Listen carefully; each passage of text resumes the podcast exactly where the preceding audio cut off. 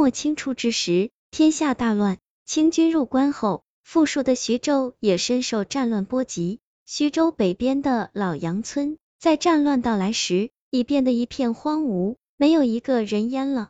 10余年后，大清局势渐定，一些人从外地渐渐搬了回来。这时候，村里来了一个6、7岁的孤儿，这孩子看起来聪明伶俐，名叫杨红，是原村民杨安的儿子。他父母逃亡外地时，生下了他，但不久父母就去世了，将他托付给一个邻居。那邻居大伯回家乡生活，就带着他一道回来。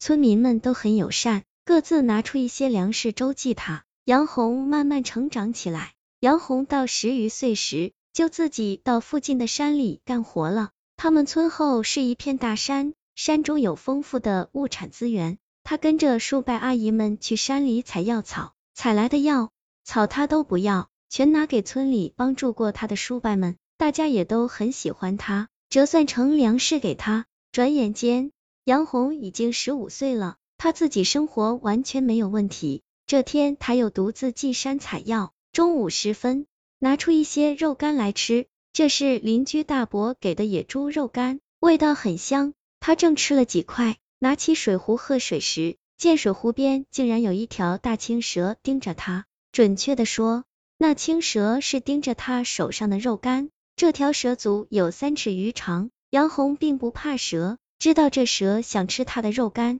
就拿出几块扔给他。那蛇吃完后，看了看杨红，滑入草丛离开了。晚上杨红准备睡觉，揭开被子时，突然面色一变，他床上被窝中，竟然睡着一条蛇。正是他白天为了肉干的那条青蛇。看着这条蛇，杨红愁上眉头，白天喂了他吃的，看来被这蛇给惦记上，找上门来了。杨红伸手去捉蛇，打算将这蛇放到外面去，可那蛇一滑，一下溜到床里面靠墙处。那蛇直起蛇头，看着杨红突然说话：别捉我出去，我以后就在这床上睡，和你一块住，床这么大，我又不占多少位置，以后你多给我吃点肉干，你养我，我陪你说话，咱们做个朋友。杨红先吓了一跳，会说话的蛇还是第一次见，他也不害怕，看着蛇说：我自己生活都困难，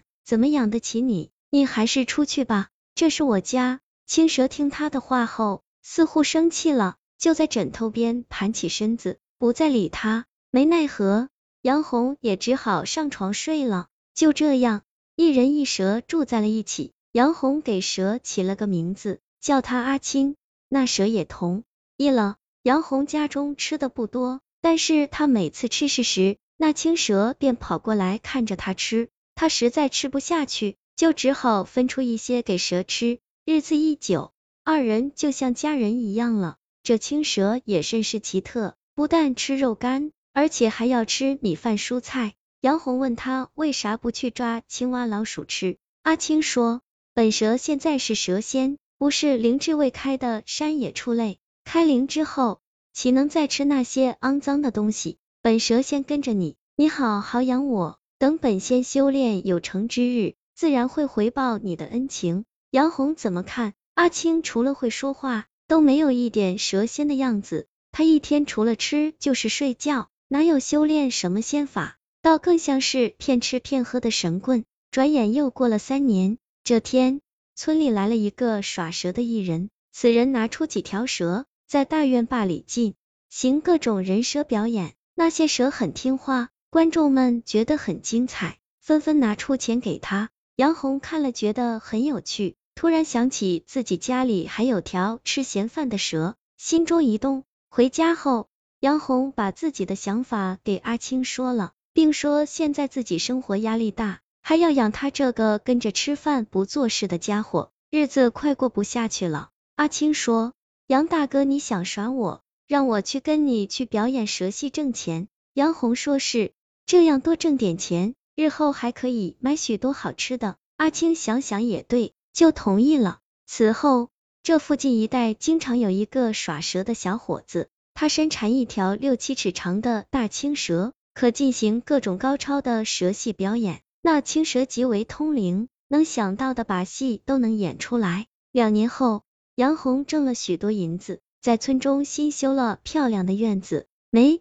人们一个个找到杨红，要给他说媳妇，附近几十里的漂亮姑娘都愿意嫁他为妻。那年头结婚都很早，杨红想着自己也不小了，若是能娶个媳妇，夜里可以抱着个妻子睡觉，不用跟冰冷的阿青睡一起，想必会更有意思。这天晚上，杨红跟阿青商量此事，没想到阿青一下暴怒起来，一下缠在他脖子上，双眼狠狠地盯着他说，你敢娶妻，耍了我这么久，现在有钱了，就想将本仙踢开，另娶媳妇，哪有这样的好事？你要这样做，我先咬死你妻子，再咬死你。杨红吓了一跳，还没见阿青这样激动过。杨红苦笑着说，阿青啊，咱们做朋友这么久了，还不知你是男是女，就算你是一条女蛇，那你说我咋个娶你？你是蛇，我是人，咱们虽然是好朋友，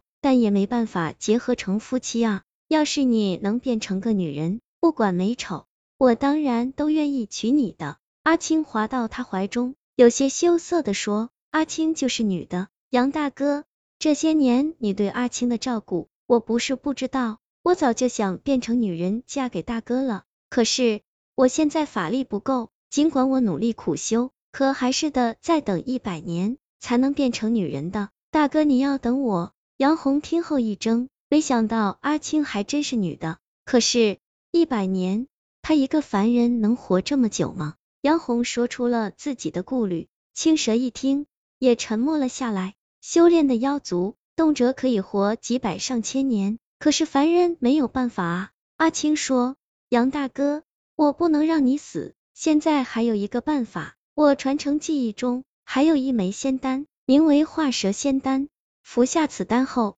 就能有1000年寿元，那样你就可以等到阿青化形为人了。杨红一听也很高兴，能活上1000年，岂不是天大的好事？第二天一早，杨红就跟着阿青进入山中。阿青从一个山洞里衔来一枚金色的龙眼大小的丹药，让杨红服下。杨红没有多想，一口便吞了下去。服下此丹后，杨红觉得浑身剧痛，全身血管爆裂，痛得在地上翻滚起来。就算如此，杨红相信阿青不会害他，咬牙坚持着，不久痛得昏死过去了。过了整整7天，杨红才睁开双眼，他觉得浑身不对劲，回看自己的身体，发现竟然变成了一条蛇。阿青见他醒来，将身子滑过来，两条蛇紧紧缠在一起。阿青说，杨大哥，希望你别怪我，因为不这样，你就要娶别的